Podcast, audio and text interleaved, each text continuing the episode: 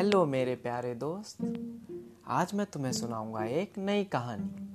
अगर कहानी पसंद आए तो उसे लाइक कर देना फॉलो कर देना, जो जो होता है सब कर देना। तो आज का जो कहानी है, वो है एक चोर की। यह बहुत समय पहले की बात है। नंदन गाँव में एक चोर रहता था। वह बहुत ही खतरनाक और चालाक चोर था। आज तक उसको कोई भी चोरी करते पकड़ नहीं पाया था। उसका एक बेटा पलटन था। वह हमेशा अपने बेटे को अच्छी बात बताता था। और जब उसका बेटा पूछता था कि, पापा, सब लोग आपको चोर क्यों बोलते हैं? तो वह बोलता था, बेटा, सब लोग गलत बोलते हैं। मैं ऐसा नहीं हूँ। सब लोग हमारी हर चीज़ से जलते हैं। सब लोग यह नहीं चाहते कि तुम अच्छे स्कूल में पढ़ो। उसके बाद वह खुश हो जाता। और अपने दोस्तों के साथ खेलने चला जाता।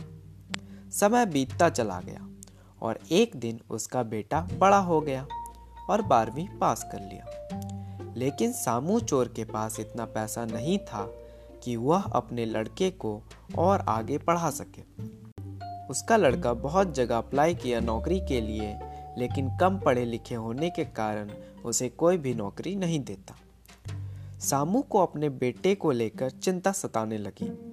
वह बेटे के लिए कुछ करना चाह रहा था, लेकिन उसकी बात कोई नहीं मानता। अंत में जब सामू को कोई रास्ता नहीं दिखा तो सामू ने अपने बेटे को चोर बनाने का सोच लिया और एक दिन रात को उसको लेकर निकल पड़ा।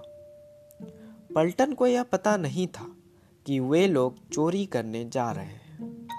अभी कुछ दूर वे लोग चले ही थे कि एक सेठ का घर दिखाई पड़ा और वह अपने बेटे से बोला, हम लोगों को यहीं चोरी करना है। पलटन सेठ की घर की लाइट को बहुत ही ध्यान से देख रहा था और कुछ सोच रहा था। तभी उसके पापा ने उसको बुलाया और बोला, बेटा, हम लोगों को इस रास्ते से घर में जाना है। पलटन अब भी लाइट को देख रहा था। तभी सामू ने पूछा क्या हुआ? तो पलटन ने बोला, पापा, मैं यह चोरी नहीं कर सकता। सामू ने पूछा, क्यों?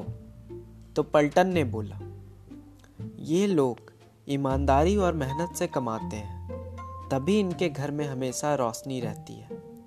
और हम लोग चोरी से बहुत कमाते हैं, फिर भी हम अंधेरे में ही रहते हैं। यह सुनकर सामू शर्म से लाल हो गया।